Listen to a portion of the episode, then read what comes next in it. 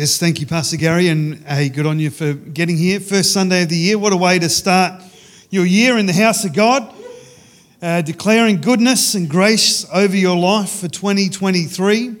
Um, so Layla will be fantastic next next Sunday morning. Um, so just um, in this in this month uh, of January. Um, so I'm here today. Obviously, you can see me, touch me, feel me. Um, but uh, I'm away. We're away in Edithburgh next week, and uh, just having a bit of time out with the gang, um, my gang, my family. And uh, so Layla will be here. We'll be back here on the 16th. Um, and the 22nd, uh, rumour has it, Pastor David will be here with you. Um, and we'll be in Moonta for a bit of a family break then. And then the 29th is an important Sunday, and it's a Sunday to mark in your diary. Uh, I want to make sure that everyone knows that this is a Sunday to be here in church. The 29th uh, will be Pastor Gary and Pastor Jane's uh, last uh, Sunday service uh, officially as, um, as senior pastors here, and we want to celebrate them. We want to honour them, and we want to really uh, sow into them. Pastor Gary has a word that he's going to bring and he's going to share, but we're really going to celebrate them and really want to make sure that you're here um, as Pastor Gary transitions into um, another role within the life of the church as a father figure and as someone who's going to be working uh, in our community space and doing so much more, which he can tell you about um, in his own time. Uh, you know, uh, I won't I'll butcher it and just give you a hundred other jobs um, that you'll be doing as well. Um, so 29th is, of January is a really important Sunday um, for you to be here and to honour the last 20 years and the legacy and everything that not that you're dying not that you're going anywhere um, but we want to honor and we want to celebrate well we want to celebrate um, all that you guys have achieved and all that you've imparted into this congregation, into this church. Um, and then February 5th. So, February 5th is our Vision Sunday. So, February 5th is an important Sunday. Be here in church. Sunday, February 5th, that's Vision Sunday. So, you'll, um, Pastor David will be sharing and we'll you know, hear uh, some of the great things that are going to be happening throughout the year and some of the direction and the vision of Revival City Church for 2023. It's going to be a good year, amen. Amen. Hey, uh, well, let's get into the word. Um, it's 10.33. I've been told that uh, we're going to be out of here by midday at the latest. No, 11 o'clock, 11 o'clock. So 27 minutes. Let's see how we go.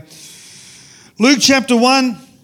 I kind of feel like this is semi a semi Christmas message, but not a Christmas message, um, which is kind of like today. So we've still got some Christmas decorations, um, but it's not really Christmas anymore. It's kind of in between. Um, so this is kind of that type of message. It's an in between. It's kind of Christmas. It's kind of not. Luke chapter 1 starts in verse 26. Um, I'm not going to read the whole passage, but Luke chapter 1, 26, this is where Gabriel appears to Mary. So, Gabriel, the archangel, he appears to Mary, the young uh, girl who was to become Jesus' mother.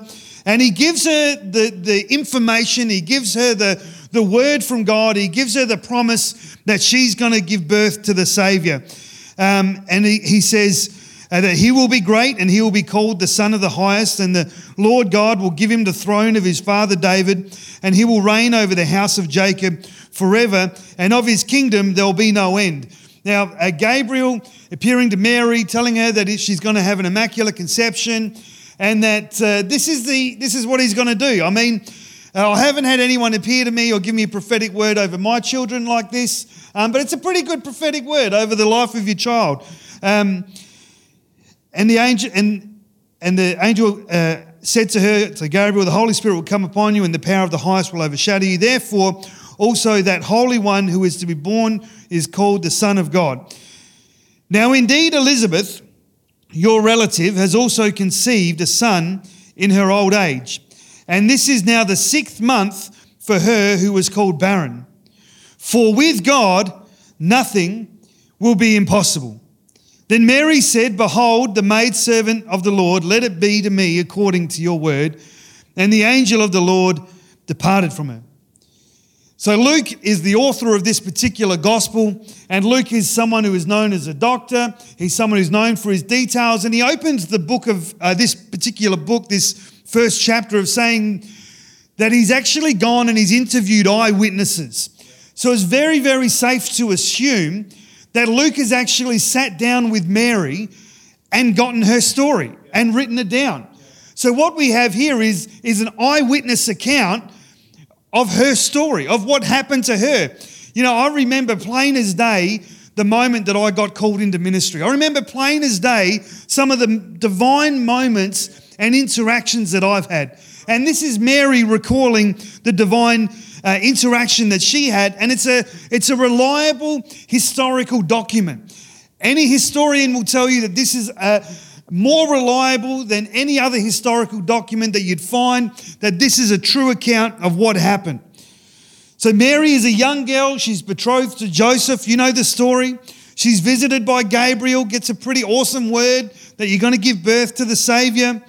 You know, this is that moment where, you know, the, the God who is, who is immeasurable, who's, who's someone who's infinite, becomes an infant. He's the creator of heavens and earth. He's the all powerful. He's the everlasting God, and he becomes an, a helpless baby. But this first chapter of Luke, it talks so much more than just about the one pregnancy.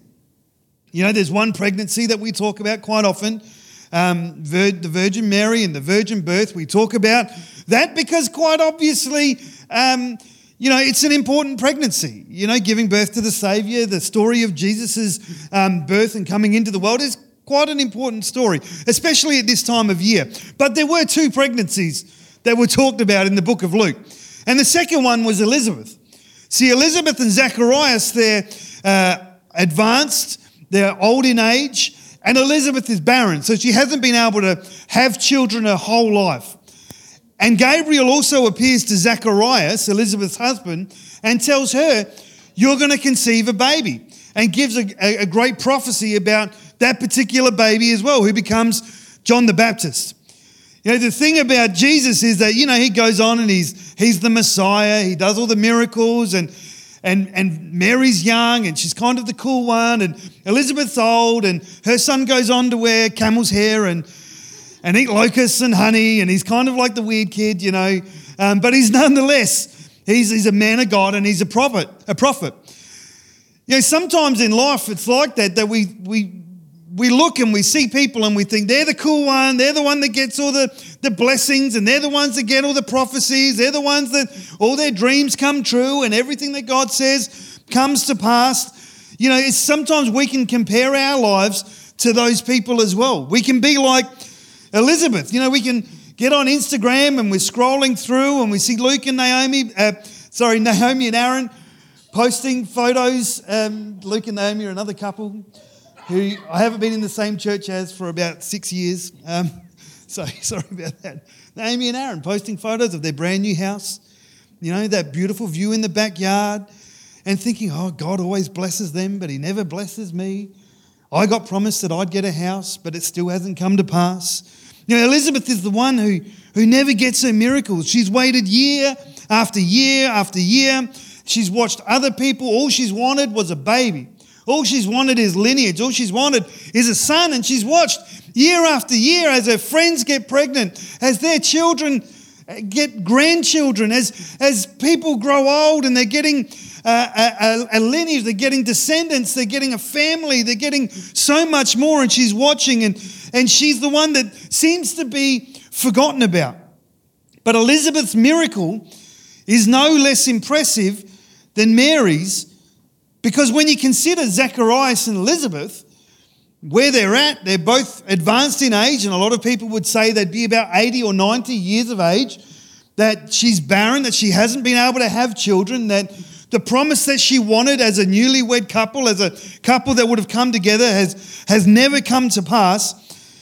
And she's the one that gets pregnant. You know, Luke chapter 1 gives us so much information on Zacharias and Elizabeth's angelic announcement. In fact, it's probably more than we get about Mary's, but Mary's is the one that we know all about.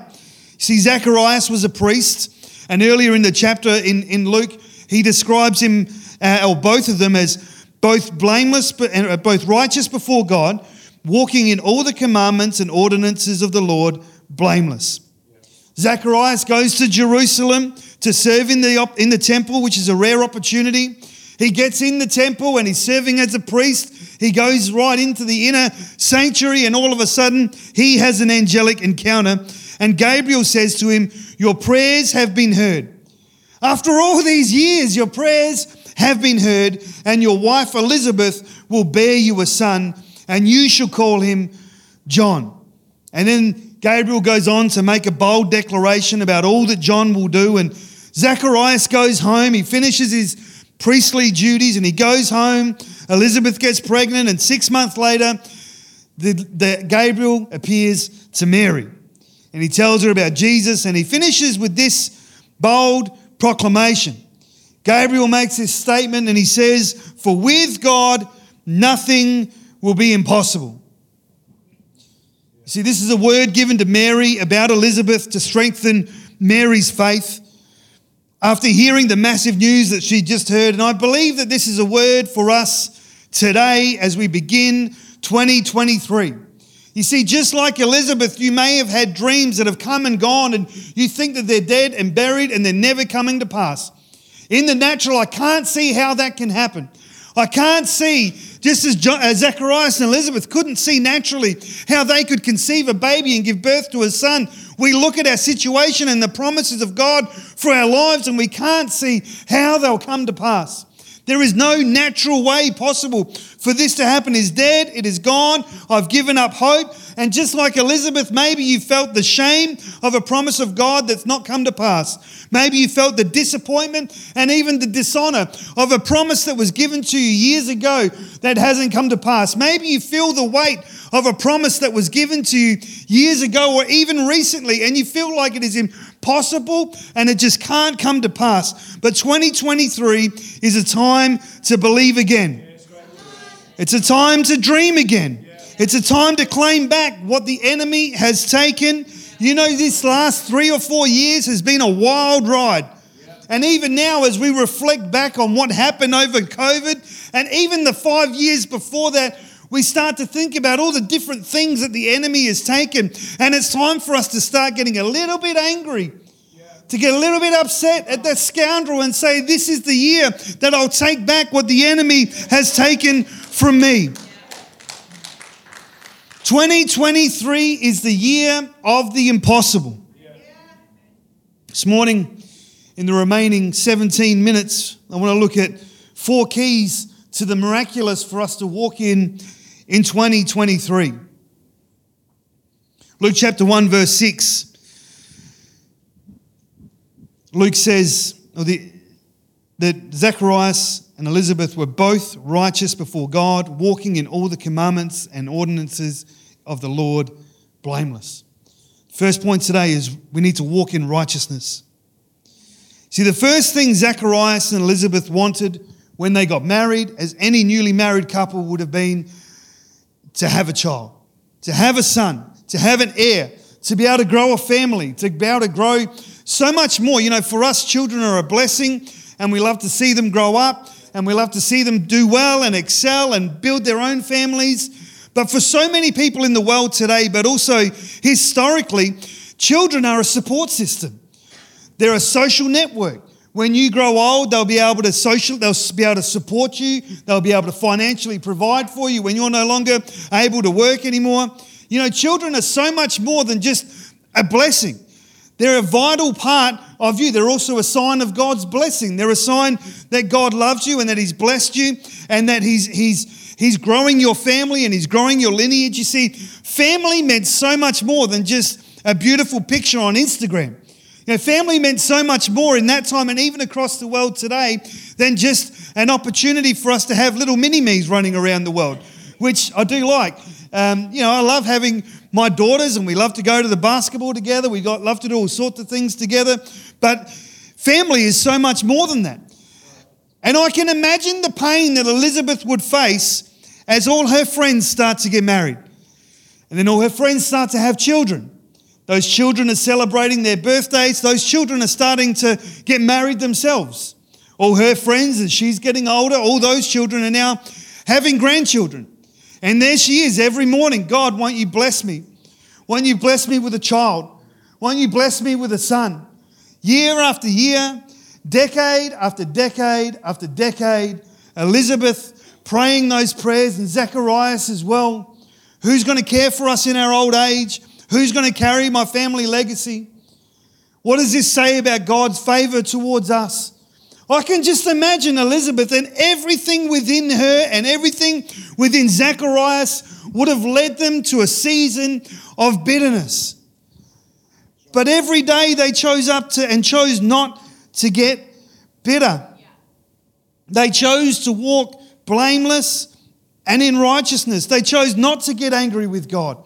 They chose not to slip back and, and start, maybe I don't shouldn't come to church as much. Maybe I need to protect myself from the promises of God that He's put over my life. Maybe I need to insulate myself and, and hide away. And maybe I need to close off some of those friends that would have spoken faith and would have spoken life. Maybe I should just skip coming to church every now and then because every time I come, it reminds me of failed promises or, or broken dreams or, or things that have meant to have passed, but they are long gone now. But the thing about Elizabeth and Zacharias is they kept a clean hands and a pure heart. In fact, not only did they keep going to church or to the synagogue, but Zacharias was a pastor. He was a priest. Where, would, where did you find him after all these years of bitterness and betrayal and, and hurt? He's serving the house of God.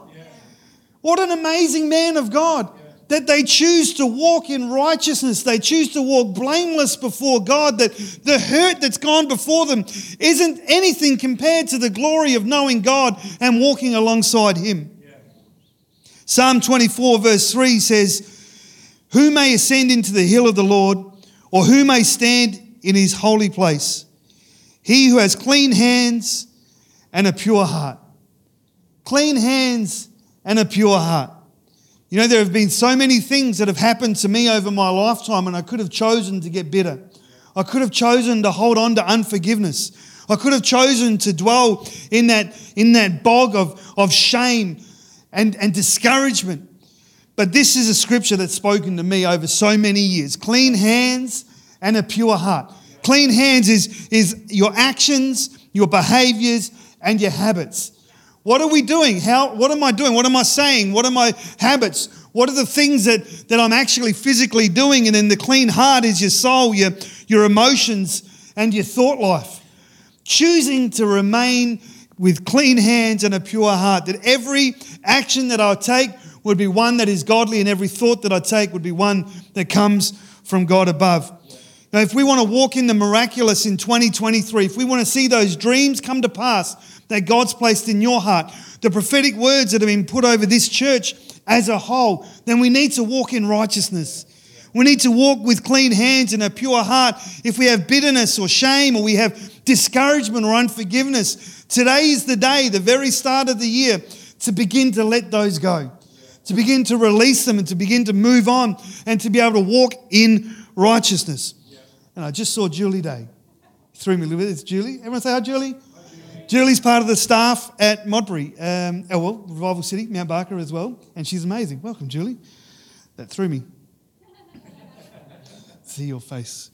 Number two, four keys to the miraculous in 2023. First, walk in righteousness. Second, get a word. See, both Mary and Elizabeth got a word from God. They got a promise from God directly from an angel. Um, I've had many words from God over the years. I've had none of them come directly from an angel. Sarah gives me many words, um, and she's angelic. Not all of them are, not all of them are from God, though. So, uh, you know, and, and Gabriel says, "For with God nothing is impossible." You see, we can interpret this as, you know, all things are possible. Anything is possible. Whatever I want, whatever it is, if it's with God, if, if God is in it, then everything is possible. And we can misinterpret it, but it actually means, and in the Greek and in, in the context that it's written, it literally means what God has said, proposed, or promised. His word, everything that He's said, everything that He's declared, everything that He's spoken, and everything that's been predicted by His prophets, that is that will come to pass. It can't be stopped. It can't be stopped from coming. You know, we need a word from God. You know, that nothing that's in there for with God, nothing is more like no word of God. And we need a word from God. You know, it could be a, a Rhema word from God. The Rhema word is that word that is for you, for now, and for this season. Elizabeth and Mary, or Mary, got a word from God that was very clear for her season. I have never taken that scripture to, as a rhema word from me because I have never had the ability to get pregnant. Um, you know what I mean? The, the, the Rhema word is a word that is specific for you in your season and for your time. But then there's also the Logos word, which is the written word, which is the Bible. And I've had many Rhema words. I remember when uh, Jackie Hall visited Ceduna in the year 2000 or maybe late 1999, and she called me down the front and she grabbed me by the hand and she prophesied over me that I'd be uh, that I'm called for ministry and that I need to get study, I need to study, I need to get approved. And she said a bunch of other things that, you know, between me and God. But I remember that moment clearly. That was a Rhema word from God. I remember when Gillian Cameron, she came to uh, Life Point Church, Revival City Church, and she spoke a word over me. She said, Now's the time. Don't look, lead. You know, it was a time when I wasn't in ministry, but I was about to step into ministry, and she gave a prophetic word. I remember when Steve McCracken came and he said to me, God is with you and he's giving you a kingdom. I remember these Rhema words that I get. And you might say to me today, Phil, I haven't ever had a Rhema word. But I can tell you, you've got plenty of words for you in the Logos, in, in the Word of God. Whatever your season, God's Word has a promise for you. If you're looking for comfort, 2 Corinthians 1 verse 4, he comforts us in all our troubles. If you need healing, Isaiah 53 verse 5, by his stripes you are healed. If you're looking for provision, Luke 6 38, given it will be given back to you, pressed down, shaken together, running out all over. If you're looking for courage, Joshua 1 verse 9, be strong and courageous for the Lord your God is with you. If you're feeling depressed, if you're feeling anxious, then Psalm 30, verse 1, he says, He's turned our mourning into dancing. He's given us the oil of joy for the oil of sorrow. You know, He is, He's promised us so many things, and these are the things that we stand on as we go through 2023. These are the words of God. This is what we can stand on because with God, no word that He's spoken will be impossible. You don't have to walk in depression and anxiety. There's a word there that says you can have the oil of joy. You don't have to walk in, in, in, in, in fear and in lack because there's a word for every season that you're in. If you're feeling lonely, Matthew 28, verse 20, be sure of this I am with you always, even to the end. The word of God is full of promises for you and your life, and we need to stand on the promises of God. You may have received a rhema word from God and a promise for your season, maybe about your children, maybe about your marriage, maybe about your career. Then you need to stand on that word from God. But if you say to me today, I haven't received one, then your Bible is full of words. It's full of promises. It's full of things that you can stand on. And we need to stand on the word of God.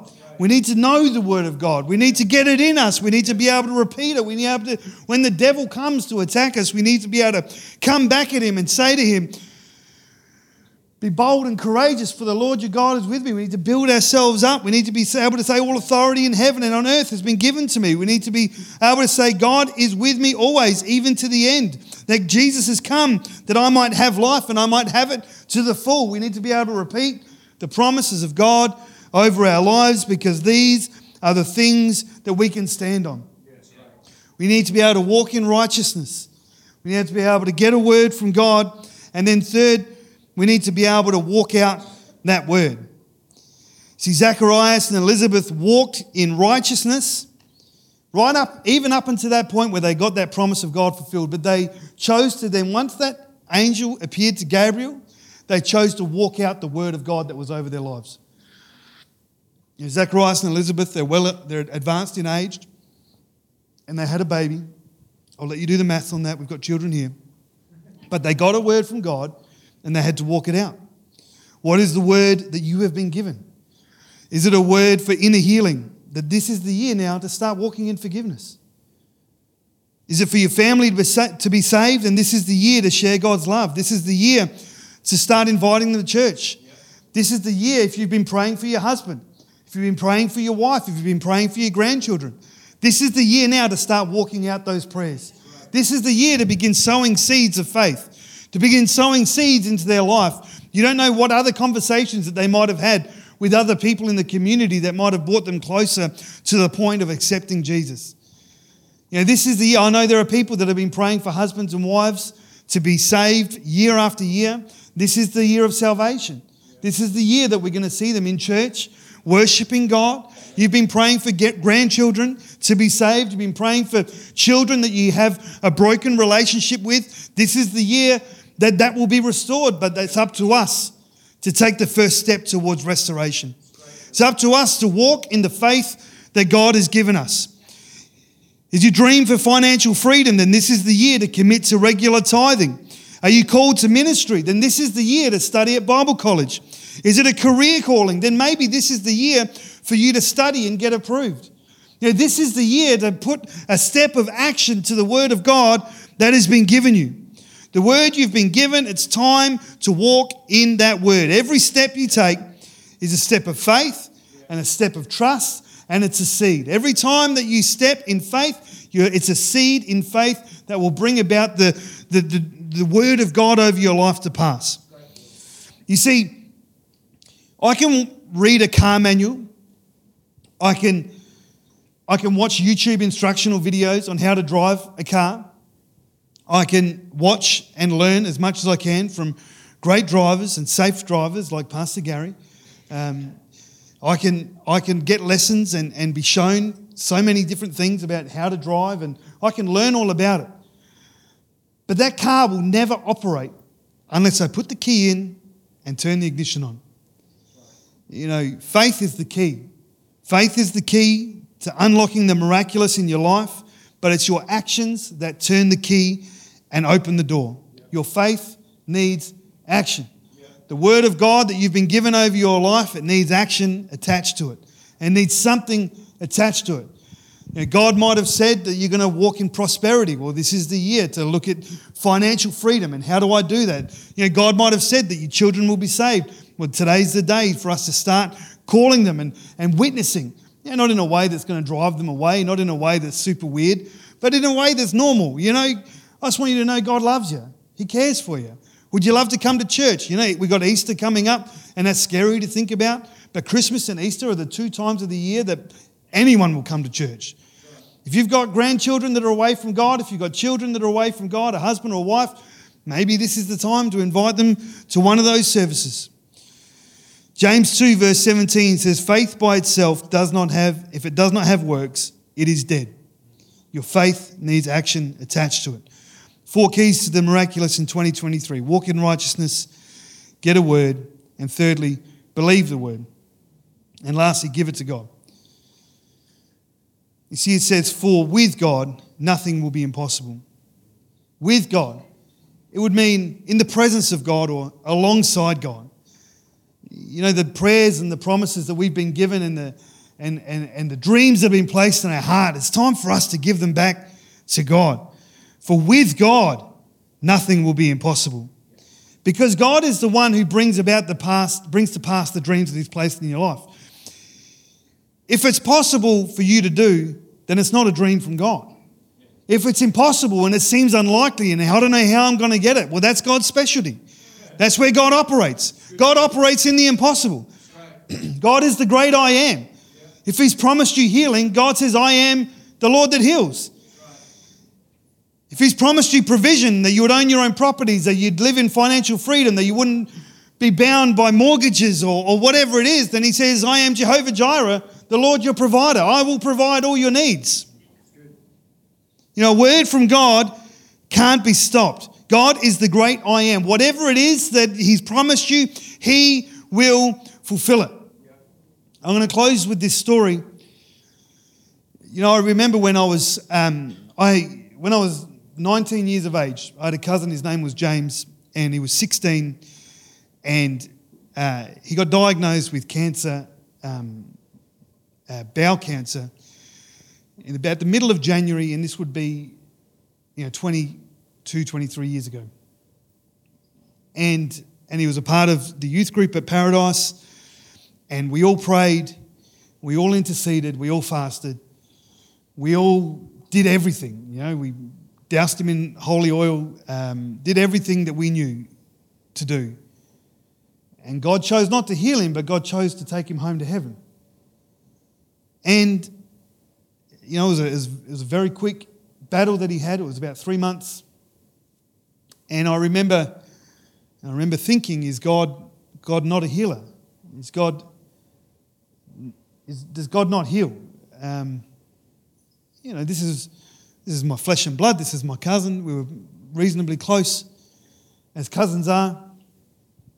And even that whole youth group, and, and he was at, he was at, um, at school, at a good Christian school, and they all prayed, and everyone, you know, there have been thousands of people praying and believing. And I sort of sit on that and I dwell on that, and, and it didn't for me affect my call to ministry, but it's something that I hang on in, you know, it's something that sits in the back of your mind. And, you know, I move on, and as time goes by, I start stepping into ministry and I start growing in a bit of my own boldness and I start praying for people to be healed with this in the back of my mind. And I'm praying for people, and, and you know, I see a back get healed over here. I see someone who's had knee issues for years, their knee gets healed. I remember praying for someone a few years ago, and, and they'd had an accident at a bottle factory, and the molten glass had sort of um, burnt them, and they hadn't had the movement in their arm. And so, you know, God completely healed it. You know, they were on uh, work cover and they weren't able to work, and then God healed it completely. Um, you know, there was someone recently at church, and we prayed, and and their shoulder, they hadn't been able to lift their shoulder, their, their arm above their shoulder. And, you know, within, within an instant, they were able to, you know, move their arm, like complete miracles of healing. And then I've got to marry the two together where I have my, my cousin James on the one hand, who we prayed and interceded for, and we asked and we prayed, and, and, and he went home to be with his father in heaven. Then I have on the other hand demonstrable real miracles that I personally have prayed for people and seen healing over people's lives. You know, I know there was people that I've prayed for that have come to me and they need uh, specialist appointments, they need surgeries, and they've been waiting years and years. And I pray for them, and red tape is cut. And by the end of the week, it's all booked in, they're all good to go. And I look at these miracles and I think, these are impossible things that God has done, but then I hold it in, in, in tension with what I know to be true over here as well. So, what do I know? What do I know to be true? I know that God is the healer, but I don't understand his ways. I don't understand. And I could choose to let this uh, stop me from pursuing the impossible in God. This could stop me from believing that God is a healer. This could stop me from praying the prayers. This could stop me from interceding for other people because this is a reality. But the reality is, I don't understand. And if I had let this stop me and strip away my faith, then this would never have happened. This would never have happened. What I know about our faith is that we need to continually believe that God is good, believe that He is just, believe that He is the miracle worker, the way maker, and I need to continually be asking, seeking, and knocking. This was a very tough experience and a sad experience for my life, and I know we've all experienced loss and unanswered prayers. And I don't understand. I don't know why God didn't come through, but I can't allow that to be the place where I stay. Because if that is the place that I stay, then this would never have happened. God is still the healer, God is still the provider.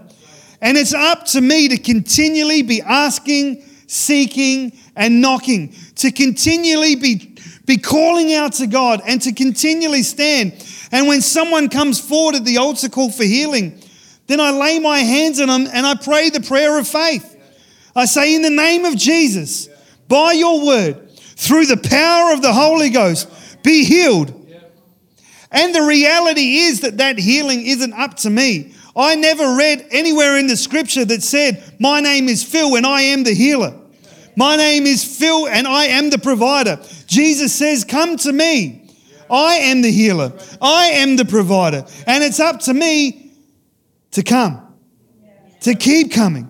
And even though disappointment and discouragement and, and, and, and hurt and betrayal and, and unforgiveness and bitterness might be over here, it's up to me to continually be coming. I still come to Jesus. And if you come to me for prayer, I will believe and I will pray for you in the name of Jesus. I will pray that the Holy Ghost, the healer would touch you and completely heal you. And I will do it with full faith, believing that He can and believing that He wants to. And I will do that because this doesn't define me. This defines me. What the Word of God says. I choose to walk in righteousness. I choose not to let bitterness and hurt get a root inside of me. I choose to get a word from God and to stand on the Word of God.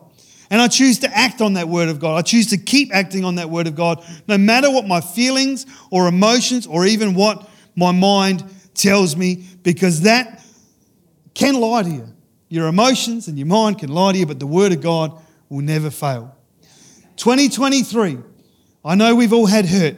I know we've all had betrayal. I know that the enemy has taken ground from us. But 2023 is the year that it's coming back. It's turning around. 2023 is the year of the impossible. And I have to tell you, if we don't believe it, then what are we doing here? 2023 is going to be a great year. You're going to finish this year and you're going to call yourself blessed. You're going to finish this year and you're going to see relationships restored. You're going to see your finances in a better position. This church will be healthy and it will continue to grow and build on the great work that has been done in the last 20 years. We are looking at blessing and favor because I don't want to live a faith of depression and anxiety and emptiness. God is a real God. And if He said it, I will stand on it and I will believe it. I may not understand it, but I will still choose to stand on it. Do you believe it this morning, church? Won't you stand with me as we come to a close? Seven minutes over. Pastor Gary can dock my pay. nah. Why don't we lift our hands to heaven? And as we lift our hands to heaven this morning, what are we doing? We're giving all our depression, our hurts, our bitterness, past dreams, past things that have, haven't come to pass. We give them back to God and we say, They're your dreams. I am your child. Holy Spirit. Holy Spirit, I declare it in the name of Jesus. this is a year of healing. This is a year of breakthrough. This is a year of the prodigals coming home. This is a year of restored relationships. This is a year of career growth and career uh, exponentially blowing out the window. This is a year that we will see children restored to parents, husbands restored to wives, that we will see families strengthened, bank balances strengthened, your kingdom growing and expanding, and we declare it in the name of Jesus. We declare it because you said it. You said that the gates of hell will not prevail against the army of the Lord, and we stand on that word. We say, Move, God. Move in our circumstances. Move in our situations. Move in this church. And we ask all of this in the mighty and precious name of Jesus. And a grateful church said together, Amen, amen, amen. Hey, what a great Sunday in church.